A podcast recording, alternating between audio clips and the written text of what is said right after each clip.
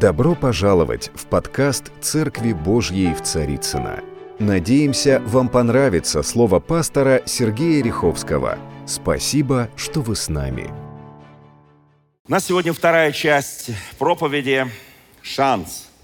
Первая часть называлась «Шанс есть», а вторую часть этой проповеди я назвал «Шанса нет». И стоит знак вопроса – на самом ли деле вообще больше нет шанса?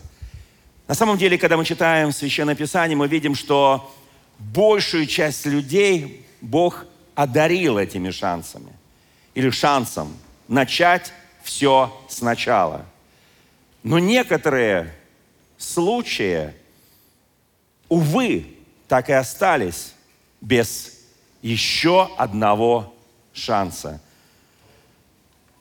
Вы знаете, есть такое выражение, оно мне очень нравится. Ну, конечно, оно такое немножко удивительное, такое, э, скажем так, одним Бог дал крылья.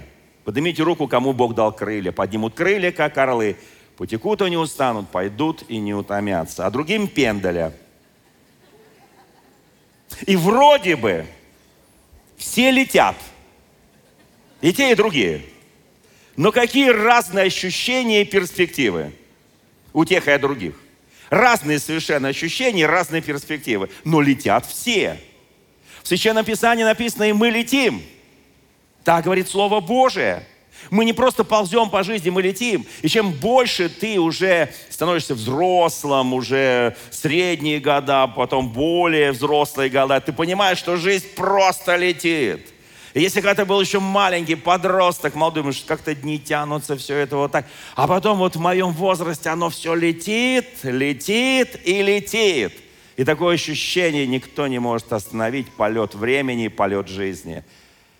Вы знаете, а, нам всем Господь дал величайшую любовь, а, чтобы мы назывались, и не только назывались, но и были детьми Божьими. И мы действительно дети Божьи. Мы сейчас посвящали детей, мы понимаем, они наши дети, но есть дети Божьи. Но Писание говорит, я буду читать из современного перевода с греческим подстрочником. Дорогие, мы теперь дети Божьи, а какими будем? Там, в вечности, мы не знаем. Мы не знаем. Нам неизвестно. Мы только знаем, что когда Он придет, мы станем подобны Ему. Потому что увидим Его таким, как Он есть, прославленным на престоле славы на небесах. Каждый, кто имеет эту надежду, поднимите руку, кто имеет надежду, что мы будем прославлены, что увидим, как Он, и Он нас сделает подобно Ему, да, там на небесах славы. Каждый, кто имеет эту надежду на Него, очищает себя, Писание говорит, чтобы стать чистым, как Он – не просто стать чистым, а стать чистым, как Он. Вы знаете, есть э, вода, которой мы пользуемся, чтобы смыть себя, ну, грязь, да? Э, вода, которая очищает. Вода – это символ очищения. Но есть и огонь, который тоже очищает. В отличие от воды, он сжигает, и человек сгорает. Огнем можно очистить? Можно. Золото очищается огнем – но человеку нельзя очиститься огнем, потому что он тогда погибает. Вода, вот почему мы крестимся в огне. Мы не огнепоклонники, мы крестились в воде, что мы, и мы омывали не плоскую нечистоту, мы омывали себя для того, чтобы дать обещание Богу служить Ему доброй совестью. Писание говорит, очищаем себя мы, имеющие надежду. Кто согрешает, тот творит беззаконие, потому что грех есть беззаконие. Вы знаете, Иисус пришел для того, чтобы забрать грехи. В нем самом нет греха. Кто живет в нем, кто живет в нем. У нас сегодня будет святое причастие, и когда мы будем причащаться, то мы этим самым соединяемся с Ним посредством крови, пролитой на кресте, и плоти Его ломимой. Мы соединяемся с Ним, кто живет в Нем и им. И Писание говорит, Он явился вот таким и в нем самом нет греха. Кто живет в нем, в синодальном переводе написано, тот не грешит. Здесь в греческом подстрочнике написано тот не любит грешить. Вы чувствуете разницу? Очень э, синодальный перевод категоричен. И мы понимаем, Господи, Господи, ну я же иногда согрешаю. Тем более, когда читаешь дальше текст, если ты говоришь, что ты не грешишь, ты лжец. Все согрешили, все лишены славы Божией, пишет Иоанн. И Иоанн, он пишет, что все согрешили, нет праведного ни одного. И наша праведность, как запачканная одежда, и мы праведны только исключительно в Иисусе Христе, Его праведностью. Здесь написано, дети, смотрите, кто, чтобы никто не обманул вас. Кто поступает праведно, тот праведен, как он праведен. Кто любит грешить, тот от дьявола. Заметьте, есть акцент. Ты не просто грешишь, а кто любит грешить. Бывает, грех, ну, непреднамеренный.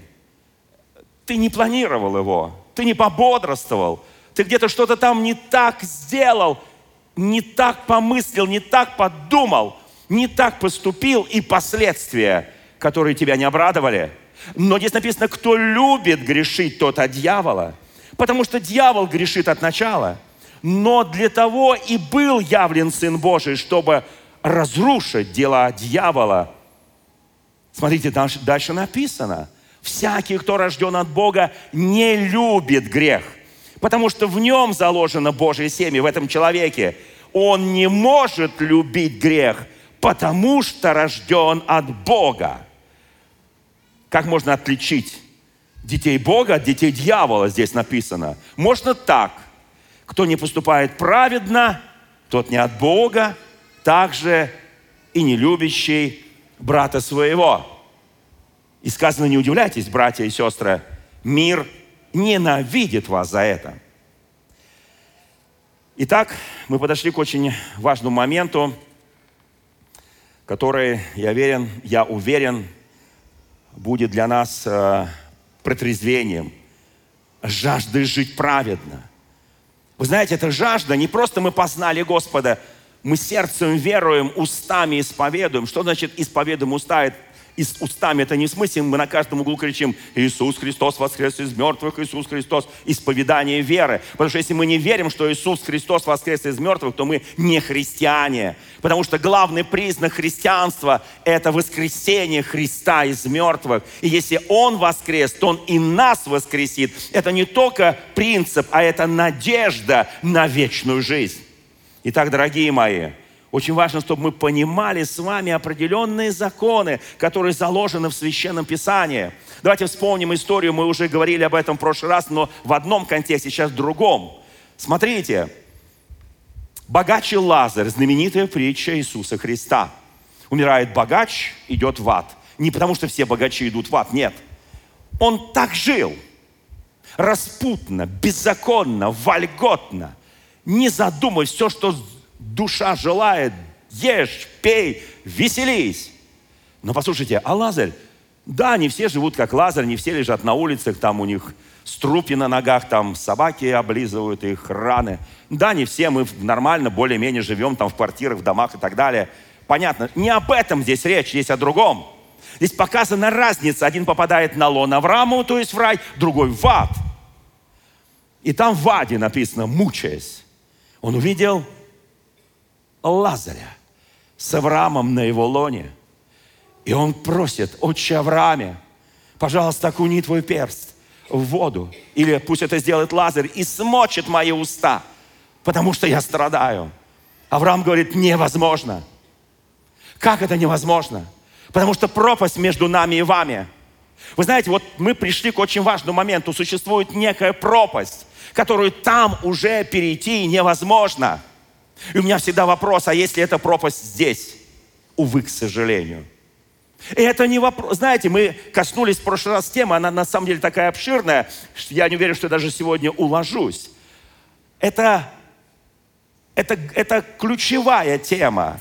Предузнание и предопределение. Кто чувствует разницу? Я предузнал или я тебя предопределил?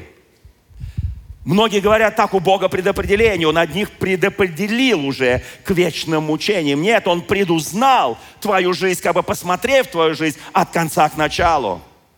В 138-м псалме Давид пишет, что ты видел зародыш мой, как я был соткан в утробе матери моей. И в книге твоей записаны все дни жизни моей. Заметьте, записано уже, хотя ни одного из них еще не было, потому что я еще даже не был рожден. Я еще находился в матери.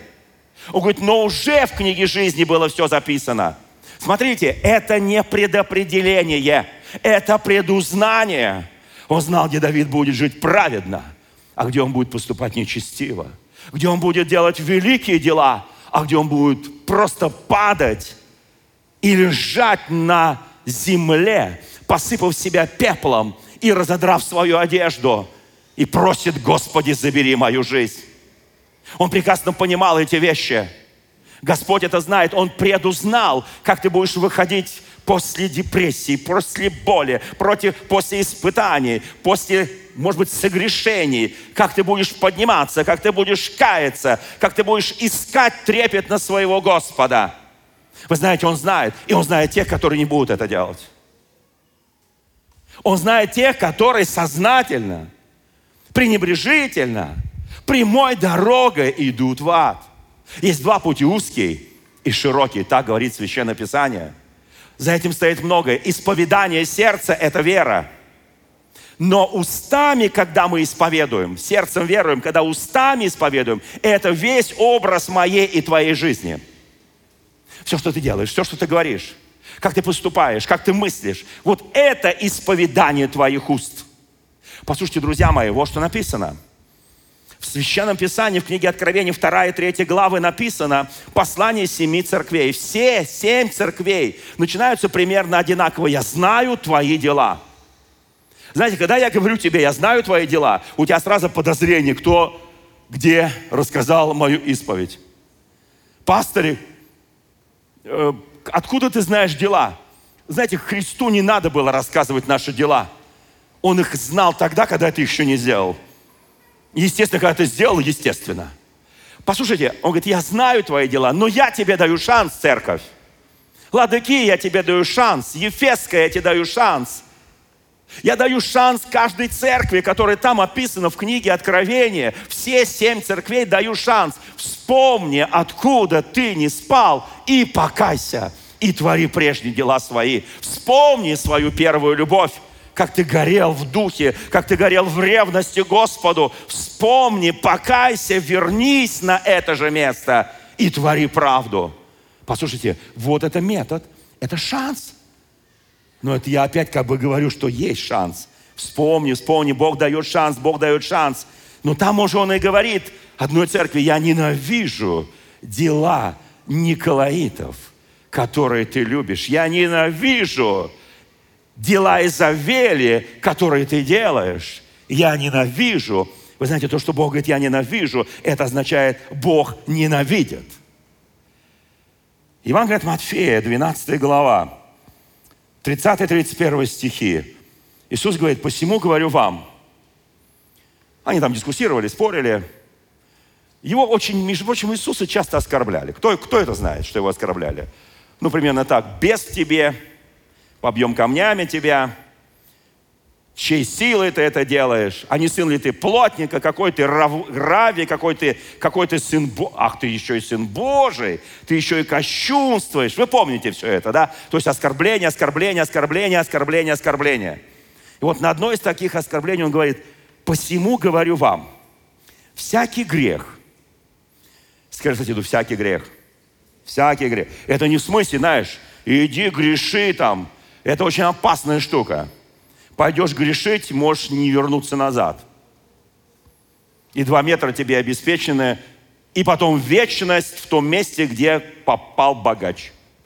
Это неприятная вещь, правда, да? Поэтому здесь написано «всякий грех». То есть, если ты по незнанию, может быть, даже не зная Бога, невольно, вольно, невольно. Ты был, может быть, вообще человеком далеким от Бога, далеким от истины, далеким от веры, далеким от Писания, никогда не читал Библию, никогда не читал Евангелие, никогда не молился. И ты просто жил обычной, греховной человеческой жизнью. Ты просто грешил. И Писание тебе говорит, всякий грех, всякий грех и хула. Хула – это некое кощунство. Простят это в в правильном переводе. И хула простятся человеком всякий грех. Кого, кого, это кого это радует? Поднимите руку. Всякий грех.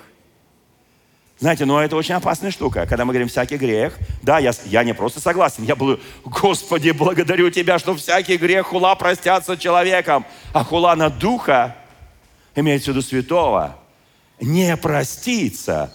И там дальше написано «не в всем веке, не в будущем». Она никогда не простится.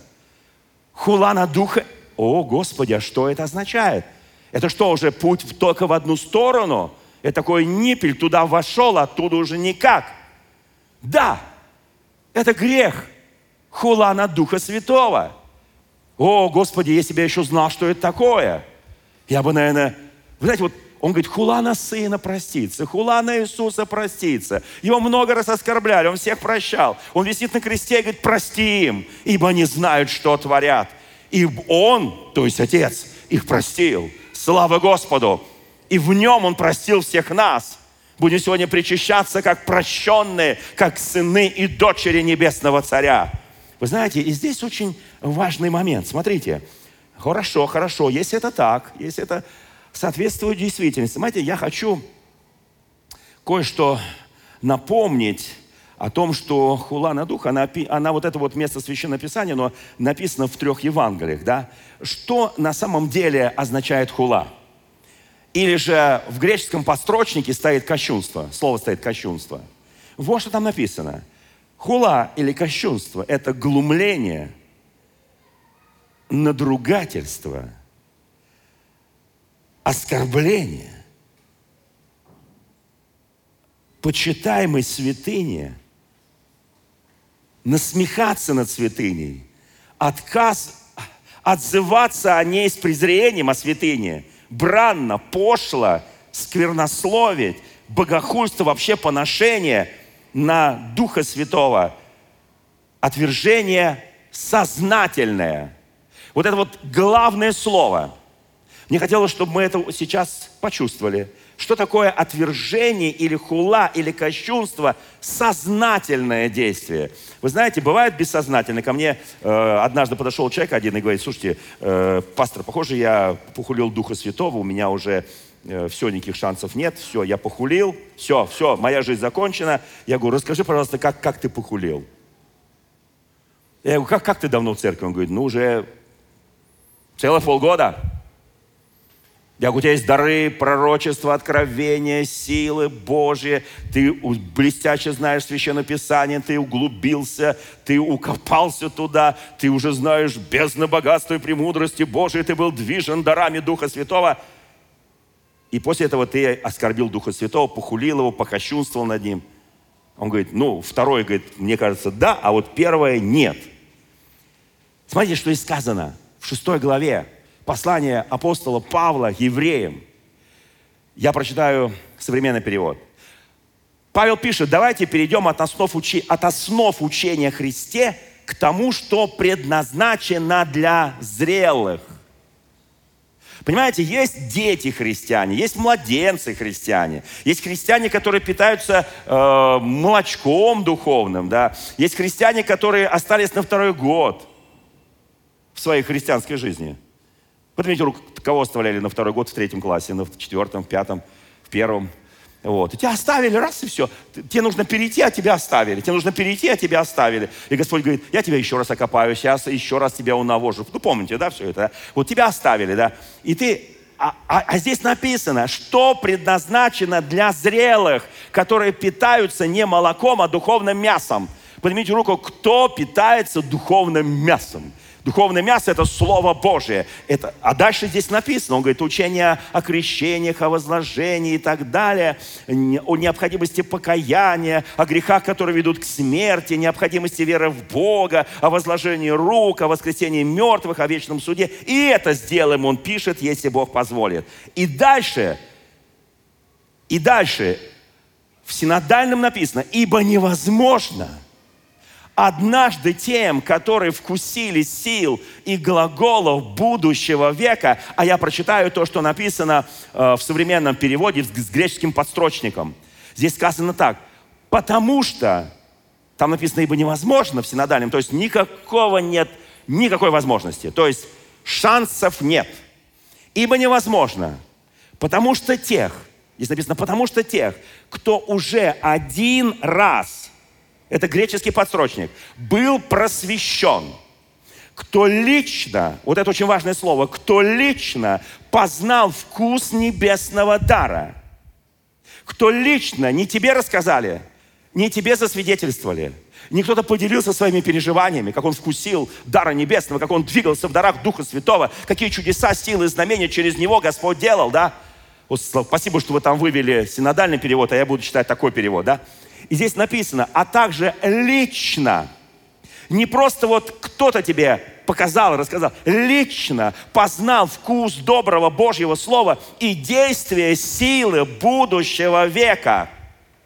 Это человек, который углубился в откровение, углубился, он жил праведной, святой жизнью, он двигался в дарах Святого Духа, через него Господь много делал чудес, сил и знамений. И в синодальном переводе написано, а вот здесь, там написано, и кто, здесь сказано, после этого отпал от веры. Невозможно опять обновлять покаянием – Потому что они сами заново распинают в себе Сына Божьего, предавая Его публичному позору. То есть вот моя жизнь. Писание говорит, по плодам их узнаете их. Если их плоды горькие, признайте, что они горькие. Если они хорошие, признайте, что они хорошие. То есть они публично это делают, публично предают позору, они публично его еще раз распинают. Им уже не, у них даже нет желания покаяться. Вот знаете, у того богача возникло, там вот он в аду, он мучается, и у него не возникает желания покаяться. Почитайте внимательно еще раз эту, эту притчу. Он не просит «прости меня, отче Аврааме». Он не просит «прости меня, Господи». Я сожалею о своей прошлой жизни. Он говорит, нет, подожди, подожди, невозможно, пропасть, да? Все, значит, проехали, там у меня есть мои братья, э, надо, чтобы Лазарь воскрес, пришел к моим братьям. Пожалуйста, Господи, сделай, ну что для тебя сложно, ну воскреси его. Пусть он пойдет и скажет, что они идут в ад. А Иисус говорит, это невозможно. Авраам говорит устами Иисуса, это невозможно. Это невозможно, даже если мертвые воскреснут, они не поверят. Услышьте меня, дорогие братья и сестры. Поднимите руку, у кого есть личное переживание в духе. Личное ты испытывал, лично ты насыщался, лично ты чувствовал. Тебе не кто-то рассказал, и ты думаешь, как бы мне вот, как, как бы мне повторить. Нет, ты лично, ты лично испытывал силы глагола вечной жизни на себе. И Писание говорит, и от падших опять обновлять покаянием. Они ругаются ему, и они еще раз и еще раз распинают его. Вы знаете, почему я назвал эту проповедь? Шанса нет. И поставил знак вопроса. Потому что когда распинают и ругаются, вот этот богач, он ничего не смог изменить. Иисус говорит, я не смогу послать туда устами Моисея. Я не могу послать туда воскресшего Лазаря, потому что ему не поверят. Вы скажете, как это не поверят? Ну, может, Лазарь где-то там провалялся на свалке, потом пришел, говорит, я воскрес. Люди подвергают всему сомнения. Люди во всем сомневаются. Люди хотят жить так, как они хотят жить, в той свободе. Это неправильное слово, которое не понимают, потому что истинная свобода может быть только в Иисусе Христе. Слушайте, здесь очень четко мы должны понимать. Христос вложил в уста Авраама важные слова. У них есть закон и пророки. Закон и пророки. Вы знаете, у нас сегодня есть заповеди Иисуса Христа, послание нашего Иисуса Христа и духовные действия, которые должны быть во всякой церкви. То, что мы называем пророки. Это духовное действие, это духовное откровение, это духовное познание. Дорогие мои, я абсолютно уверен, вот что здесь написано дальше. Земля, которая пьет часто выпадающий на нее дождь и приносит урожай тому, кто ее обрабатывает, благословенна Богом. А кто при... Это же земля другая, которая э, растут сорняки и колючки, она ни к чему не годна. Ей грозит проклятием, концом будет сожжение. Но, любимый, пишет Павел, хоть мы и говорим так, но мы уверены, что вы находитесь в лучшем состоянии и держитесь спасения. Кто находится в лучшем состоянии, чем здесь описано? Кто держит спасение? Да, начну с простого. Ну, значит, мы в лучшем состоянии. Мы же не собираемся стройными рядами по широкой дороге идти куда-то там в преисподнюю, правда, да? Скажите аминь. Вот. Нам нужно, чтобы были крылья, а не пендали, правда, да? Аминь. Вы знаете, некоторые церкви сделали такой список семи смертных грехов. Кто-то слышал про этот список? Кто-то вообще читал его, семь смертных грехов? Кто-нибудь читал его? Нет. Смертные грехи. Кто-то читал? Нет. Никто не читал? Ну, прям вот если вы в интернет зайдете, не надо даже вот э, то, что я здесь говорю, просто в интернет заходите, семь смертных грехов. Вам скажут, у католиков их семь, у православных восемь, или наоборот. У протестантов их нет. Нет. Только один грех хула на Духа Святого. Похулить ты можешь Духа Святого, если... Вы знаете, я когда в свое время, в начале 90-х, э, повышал свое теологическое образование. Мы были в США, мы посещали там разные церкви и прочее, и семинарии и так далее. Вот. И мы приехали в одну тюрьму. И нам, я думаю, а что нас туда привезли в тюрьму? Нас, э, и, и там мы, мы все были уже пастыри, епископы, старшие пасторы. Вы нас что в тюрьму, вот в американскую тем более, да? А они говорят, здесь сидят очень уважаемые в прошлом пастыри и служители Божьи. Я, такой, я был в этой тюрьме. Нет, в смысле, я ее посетил. И у нас была возможность поговорить со многими заключенными. И я там выбрал одного, который очень известный был телепроповедник, очень известный. Но его посадили, у него там были проблемы с женщинами и так далее, и так далее, а посадили за то, что он неправильно руководил бюджетом церкви. Не платил налоги, немножко прикарманил. Ну, в общем, там, вот в Америке финансовое преступление – это номер один, все остальное их не волнует. Послушайте, и, и, и он, так, он такой крутой, такой телепроповедник, все такое. И он сидит в этой тюрьме, ему там какой-то срок дали. Вот. И у нас у каждого, кто пришел туда, был, было право задать один единственный вопрос. И я обращаюсь к нему, говорю, я говорю, скажите, пожалуйста, уважаемый, ну, условно говоря, Джон, я не буду называть его имя, условно говоря, все американцы Джон, да, там, дядя Сэм. Я говорю, уважаемый дядя Сэм, уважаемый бывший пастор, как вы попали в эту проблему. Не в тюрьму, а в проблему. Почему вы там денежку там мимо церковной кассы? Э, как это? Вот? Расскажите, как это? Я говорю, вы что, не любите Иисуса Христа? Он аж встал с нар. Я? Да я за Иисуса. Всем все порву. Я люблю моего Господа Иисуса Христа. Я говорю, тогда у меня следующий вопрос, тогда почему вы здесь, если вы его любите? Есть одна проблемка, я его очень люблю, но никогда, пока не попал сюда, не боялся. Любил, но не боялся. Любил, но не боялся. Вот поэтому я здесь. Я его сейчас очень люблю и уже наконец боюсь. У меня есть страх Божий. И я понимаю, что я здесь заслуженно. Послушайте, друзья мои, знаете, я вам сейчас быстро прочитаю семь смертных грехов, которые верят некоторые конфессии христианские. Ну, скажем так, мы тоже понимаем, что это грехи. И это очень нехорошие грехи. Вот они, вот такой списочек. Гордость. Гордость. Я сейчас не буду расшифровывать, что такое гордость. Я думаю, особо никто в этом не нуждается. Вот. Я сейчас не буду просить. Братья сестры, поднимите руку, у кого есть гордость. Это я сейчас подставлю кого-то сильно. Зависть. Десятая заповедь, да? Не пожелай. Зависть, зависть. Не пожелай. О, дорогие братья и сестры, мы же никому не завидуем, да? А кого-то Бог начинает благословить, а ты радуешься. И ты говоришь, слава тебе Господи, Господи, благослови его больше, благословляй его больше. Пусть он еще больше будет финансово успешен. Он сделает то, сделает то. Я, может быть, у него буду там работать, может быть, получать буду более-менее приличную зарплату, чем я у этих халдеев работаю. Понимаете?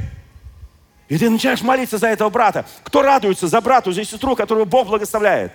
там не знаю чем, чем, чем угодно, красивой женой, мужественным мужем, хорошей зарплатой, хорошей карьерой, хорошими детьми. Мне так было все неприятно, что вот в сегодняшнем прославлении трое моих внуков, два внука и одна внучка стояли вот здесь и служили нам.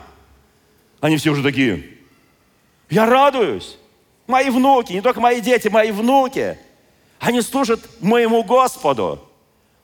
Послушайте, это очень важно. Зависть благословляет Скажи, да, тебя Бог так благословил. Я тебе не завидую, я радуюсь.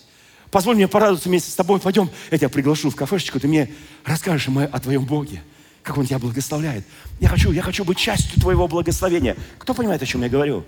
Я не завидую тебе, я радуюсь. У меня, послушайте, это, это, это, это вот тонкие материи, они настолько важны.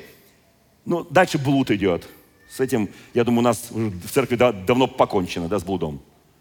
Братья и сестры, покончено с блудом. Я сейчас не говорю там духовный блуд. Мне один брат говорит, здесь написано в десяти заповедях о духовном блуде. Боже мой. Ну, есть такое понятие, конечно, у теологов, такое узкое, такое, знаете, академическое, теологическое понятие, духовный блуд. Но здесь написано нормально, о ненормальных отношениях между мужчиной и женщиной, мужчиной и мужчиной и так далее и тому подобное. Это все называется блуд. И это для некоторых смертный грех. Если ты не остановишься вот в каждом из этих, что я сейчас перечислю, гнев. Боже мой, гнев, как, что такое гнев? Ну, немножко погневался, ну, вскипел, ну, солнышко зашло, я успокоился. Прямо по Писанию, потому что написано, да не зайдет солнце во гневе твоем. Вот оно взяло, зашло, и я успокоился, все, теперь я добрый. Нет, ты не покаялся в этом, ты просто успокоился. Алчность или корыстолюбие, уныние или лень, чревоугодие. Вот, вот они эти семь.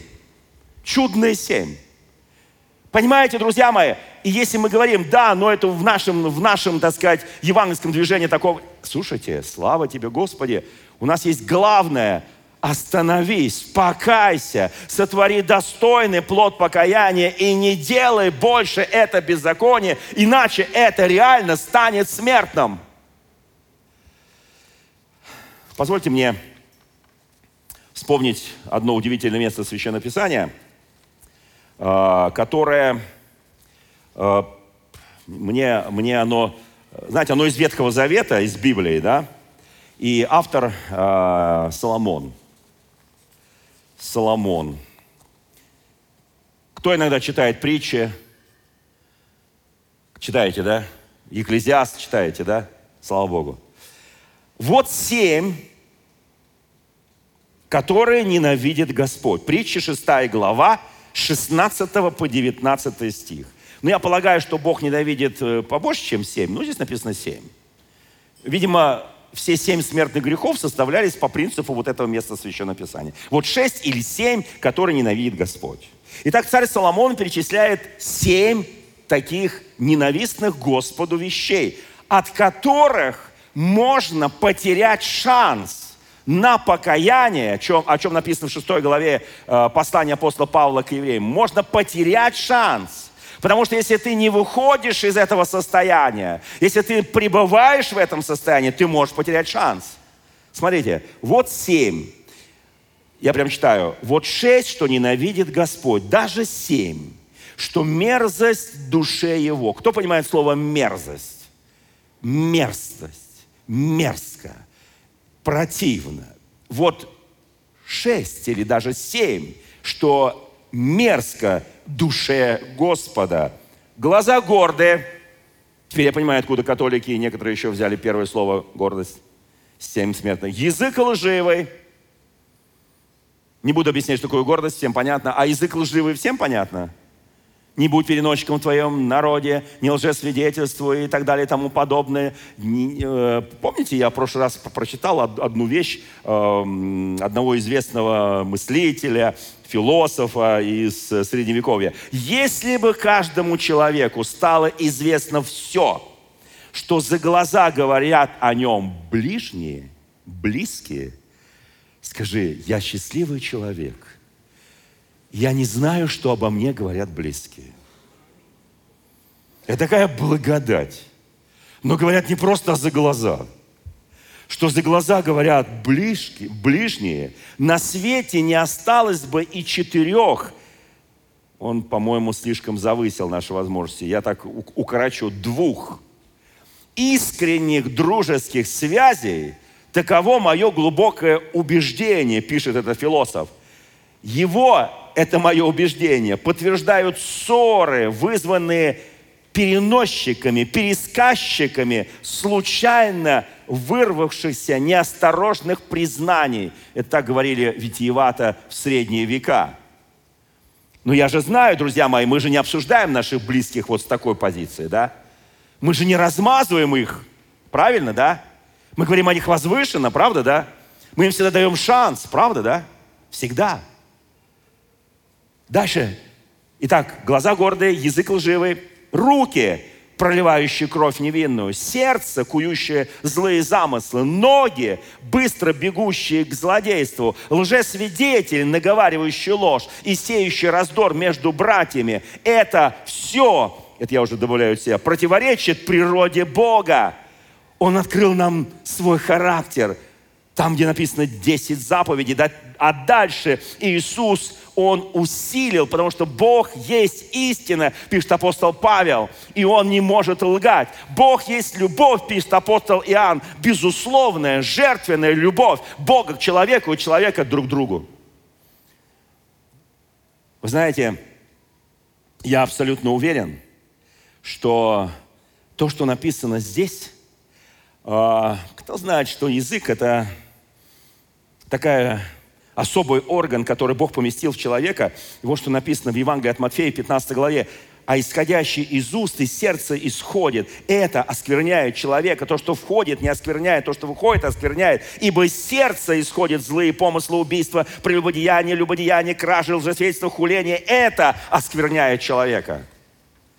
Поднимите еще раз руку, кто не хочет потерять шанс. Кому нужен шанс? Я сейчас очень э, скажу кое-что важное. Вы знаете, однажды в Евангелии от Луки, в Евангелии от Матфея Иисуса спрашивают, неужели мало спасающих, спасающихся? Иисус ответит, многие не смогут спастись. Я просто сейчас укорачиваю – там написано, многие не смогут. Как? Подождите, Господи. Это в Евангелии от Луки, 13 глава, Евангелие от Матфея, 17 глава. По плодам их узнаете их тесные врата и очень узкий путь. Не всякий, говорящий «Господи, Господи, войдет Царство Небесное», но исполняющий волю Отца Моего. Евангелие от Луки, 6 глава. «Вы зовете меня Господи, Господи, и не делайте того, что я говорю». Евангелие от Иоанна, 8 глава, 34-35 стихи. «Всякий делающий грех есть раб греха. Раб не пребывает в доме вечно, сын пребывает в доме вечно». Это очень серьезные вещи. Если я раб греха, я не смогу быть в доме Бога вечно. Если я сын или дочь, то я там вечно. Раб не будет там вечно. Знаете, некоторые придут и скажут, Господи, мы именем Твоим бесов изгоняли, именем Твоим мы пророчествовали, именем Твоим делали великие чудеса. Он скажет, отойдите от меня, я никогда не знал вас, делающие, любящие и делающие беззаконие. Как не знал Господь, но мы Твоим именем. Бог говорит, у меня потом шторка упала и все и я не вижу вас, потому что вы стали делать беззаконие. О, Господи, неужели? Неужели? Неужели нет шанса? Вы знаете, я не так, я просто назвал шанс, шанс есть. И шанса нет одновременно. Иисус, последний, что в этой проповеди, Евангелие от Матфея, 21 глава, Евангелие от Марка, 11 глава, быстро прочитаю. Перед своими крестными страданиями – Поутру же, возвращаясь в город в Залкал, увидел по дороге при дороге смоковницу, подошел к ней, ничего не найдя на ней, кроме листьев. Я говорил о том, что многие смоковницы сначала приносят до листьев плоды, еще не зрелые, а потом только вырастают листья. Это такие сорта смоковниц, да. Ничего не найдя, подошел, кроме, кроме листьев, и сказал, да не будет впредь от тебя плода вовек. И смоковница тотчас засохла. А мы с вами говорили о том, что в прошлый раз, вы помните, да, что некто имел в винограднике своем посаженную смоковницу пришел искать плоды на ней. Не нашел. Смоковница – это символ Израиля. Извините, я скажу кое-что еще. Смоковница сегодня – символ церкви. И виноград тоже символ Израиля и символ церкви. Вот почему мы виноградная дикая лоза, привитая к природной лозе. И чтобы мы не гордились, не хвалились. Послушайте, это очень серьезные вещи. Он подошел и сказал виноградарю, сруби ее. Я не нахожу три года. Я три года проповедую по всему Израилю, сказал Иисус. Я не нахожу плода в Израиле. Сруби ее. Что она место занимает? Но он сказал, господин, оставь на этот год, я обложу навозом. Не принесет ли плода? Если же нет, то следующий год ты ее срубишь. Слушайте, прошло ровно полгода, и смоковница засыхает – знаете, некоторым, конечно, жалко смоковницу, но слава Богу, что не огонь сошел на эту смоковницу. Слава Богу, что не, не сера упала туда, как это было в Содоме и Гаморе, да? Слава Богу, что не мировой потоп ее утопил. Слава Богу. Но вы знаете, это для нас пример. Три года Израиль, смоковница, не смог принести плода. Именно столько Христос ходил, и потом дал еще полгода. Когда мы говорим, вы знаете, что мы ждем от проповеди Иисуса Христа? Что мы ждем от церкви? Что мы ждем от Евангелия? Что мы ждем от Слова Божия? Вы знаете, ко времени проповеди Иисуса многие израильтяне, многие евреи понимали спасение и избавление очень упрощенном варианте. Они думали так, наконец пришел Иисус, наконец пришел Мессия, и Он нас освободит не как от власти греха, это их вообще, мягко говоря, не волновало, а как достижение политической независимости от Римской империи, то есть избавление от власти язычников. Вот это они хотели. И Христос это не сделал. Услышьте меня, пожалуйста, Христос это не сделал. Он не занимался политикой. Послушайте, вот почему. Он дал возможность тогда, когда она это, это, это его церковь, там, не знаю, народ Божий не плодоносил, он дал еще полгода. Это такая интересная форма. Послушайте, он ее просто иссушил, показав, что если вы не покаетесь, 70-й год нашей эры, император Веспасиан утопил в крови восстание иудеев, полностью разрушил Иерусалим, Иерусалимский храм, уничтожил все государство евреев на две тысячи лет вперед. если не покаетесь, он скажет, все погибнете. Проклятие смоковницы – это притча в действии. Это уже бывало в истории Израиля много раз. Древние еврейские пророки использовали эту форму. Иеремия перед лицом народа налагал на себя узы, ермо, и посылал эти узы другим царям в знак того, что они будут служить Вавилонскому царю Навуходоносору. Им нужно уйти, 27 глава Иеремии.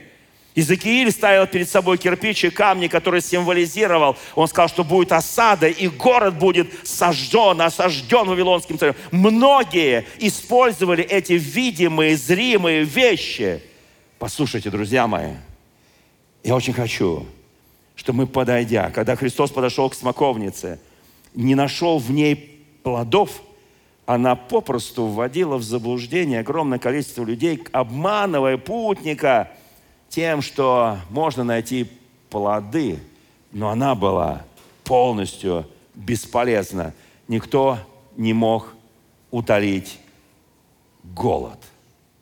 И последнее, что я скажу в этой проповеди, так и Христос пришел к своим, и свои его не приняли – в Иерусалимском храме и после распятия и воскресения Христа продолжалось совершаться красивые и пышные богослужения. Потоками текла кровь жертвенных животных. После пришествия на землю Бога человека, то есть Христа, после его крестной смерти эти ритуалы были абсолютно бесполезны. Услышьте меня сейчас. Абсолютно бесполезны. Но они не смогли утолить голод Бога оставленности. Иисус при этом сказал, ему больше не нужна кровь этих животных. Он принесет свою кровь. Мы сейчас подходим очень близко к святому причастию. Запомните, друзья мои, Священное Писание – это не архив чудес. Если кто думает, Священное Писание – это он, архив из прошлого – высоконравственных заповедей, проповедей, законов. Это не музей благословений или проклятий, как во второзаконе написано. Все это сделал евангельский Христос. Он продолжал делать и поныне. Он любит тех, кого не любит никто. Прощает тех, от кого отвернулись все. Исцеляет всех, кто болен духовно, душевно, недуги, про которых говорят, что они обречены. Но как и две тысячи лет тому назад – он иногда встречает на пути своем бесплодные смоковницы. Они покрыты только листьями, только не ветхозаветными листьями, а новозаветными листьями заповедей, которые условили, мы усвоили формально, которые не изменило наши человеческие сердца. Вот почему я назвал эту проповедь. Шанса нет. Но я продолжаю верить все, кто нас сегодня слушали, все, кто находится в этом зале, у нас у каждого есть шанс. У каждого есть шанс. Я скажу, у нас приходит время. Не только в нашей стране, во всем мире. Приходит время, когда вся надежда будет только на церковь. Вся надежда будет только на народ Божий. И у нас сегодня есть шанс.